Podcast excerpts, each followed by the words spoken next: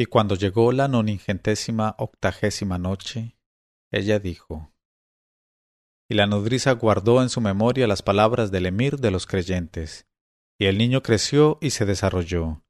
Y cuando tuvo dos años de edad, una joven esclava se acercó un día a la nodriza y le dijo Mi señora me envía a rogarte que me dejes llevar a su casa tu niño, porque está encinta, y en vista de la hermosura de este niño, Alá te lo conserve y aleje de él el ojo malhechor, Desea pasarse algunos instantes mirándole para que el niño que lleva a ella en su seno se forme a semejanza de éste. Y la nodriza contestó Está bien, llévate al niño, pero he de acompañarte yo. Y así se hizo.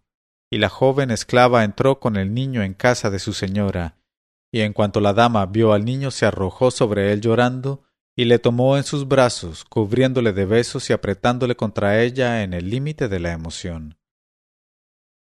En cuanto a la nodriza, se apresuró a ir a presentarse entre las manos del califa y le contó lo que acababa de pasar, añadiendo Y esta dama no es otra que la purísima Saleja, la hija del venerable ansariano Heike Saleh, que ha visto y seguido como discípulo abnegado a nuestro profeta bendito, con él la plegaria y la paz.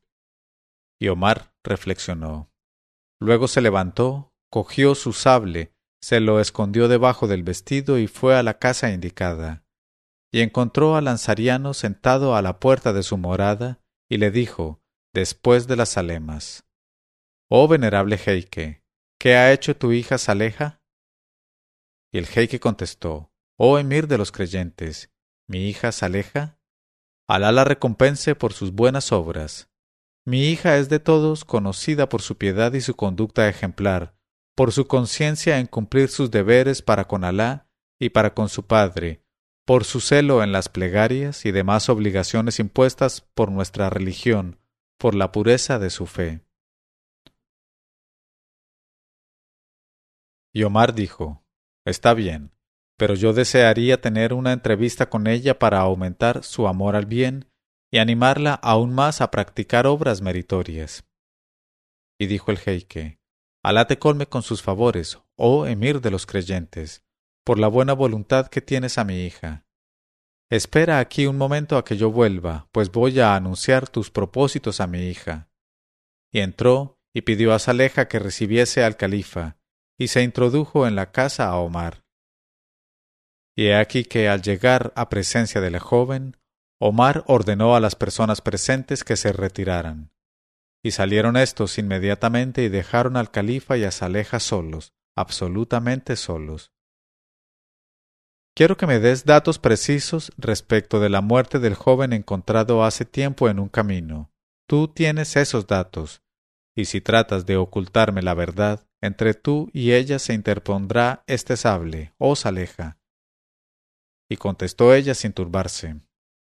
Oh emir de los creyentes, has encontrado lo que buscas, y por la grandeza del nombre de Alá el Altísimo, por los méritos del profeta bendito, con él la plegaria y la paz, juro que voy a decirte la verdad entera. Y bajó la voz y dijo, Sabe, pues, oh emir de los creyentes, que yo tenía a mi servicio una mujer vieja que siempre estaba en casa y que me acompañaba a todas partes cuando yo salía y la consideraba y la quería como quiere una hija a su madre. Y por su parte, en cuanto me atañía y me interesaba, ponía a ella una atención y un cuidado extremados. Y durante mucho tiempo la estimé y escuché con respeto y veneración. Pero llegó un día en que me dijo ella Oh hija mía, necesito hacer un viaje a casa de mis allegados, pero tengo aquí una hija, y en el sitio en donde está tengo miedo de que se vea expuesta a cualquier desgracia irremediable. Te suplico, pues, que me permitas traértela y dejarla contigo hasta mi regreso. Y al punto le di mi consentimiento, y se marchó.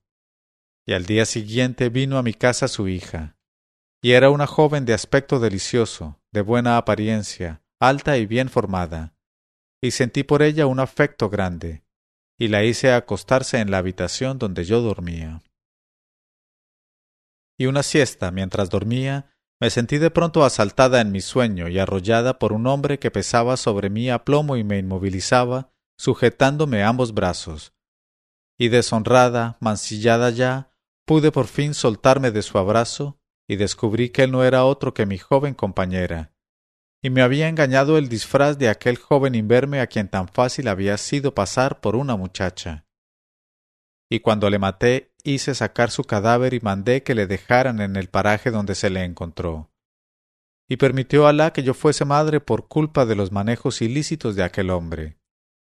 Y cuando eché al mundo al niño, hice que le dejaran también en el camino donde se abandonó a su padre, sin querer encargarme ante Alá de criar a un hijo que me había nacido contra mi consentimiento.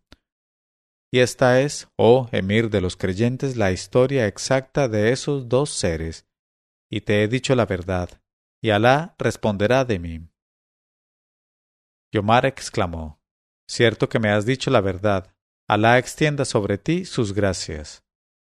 Y admiró la virtud y el valor de aquella muchacha, le recomendó perseverancia en las buenas obras, e hizo votos por ella al cielo.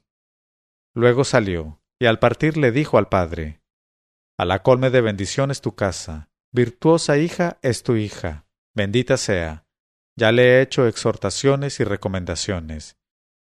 Y el venerable jeique ansariano contestó Alá te conduzca a la dicha, oh emir de los creyentes, y te dispense los favores y beneficios que desee tu alma.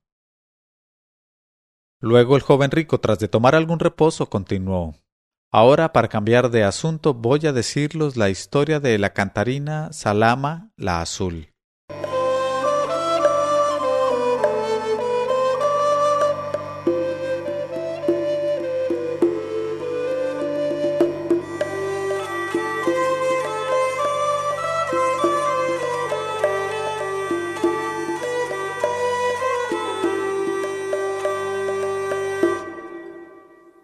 La cantarina Salama la Azul. Y dijo, El hermoso poeta, músico y cantor Mohammad el Kúfico cuenta esto. Jamás tuve, entre las jóvenes y las esclavas a quienes daba lecciones de música y de canto, una discípula más bella, más viva, más seductora, más espiritual y mejor dotada que Salama la Azul. Llamábamos la Azul a esta joven morena porque en su labio había una encantadora sombra de bozo a su lado, semejante a un pequeño trozo de almizcle que hubiera paseado por allí graciosamente una pluma de escriba experto o la mano ligera de un iluminador. Y cuando yo le daba lección era ella muy jovencita, una jovenzuela recientemente desarrollada, con dos pechitos incipientes que alzaban y separaban un poco su ligero vestido, alejándole del seno. Y al mirarla arrebataba, era para trastornar el espíritu, deslumbrar los ojos, quitar la razón. Y cuando iba ella a una reunión, aunque la compusiesen las más renombradas bellezas de Cufa, no había miradas más que para Salama. Y bastaba que apareciese ella para que se exclamase Ah, ahí está la azul. Y se la amó apasionadamente hasta la locura, pero sin objeto, por todos los que la conocían y por mí mismo y aunque era mi discípula, yo era para ella un humilde súbdito, un servidor obediente, un esclavo a sus órdenes. Y si me hubieran podido horchilla humana, habría ido yo a buscarla en todos los cráneos de ahorcados, en todos los huesos mohosos del mundo. En este momento de su narración, Sherazada vio aparecer la mañana y se calló discretamente.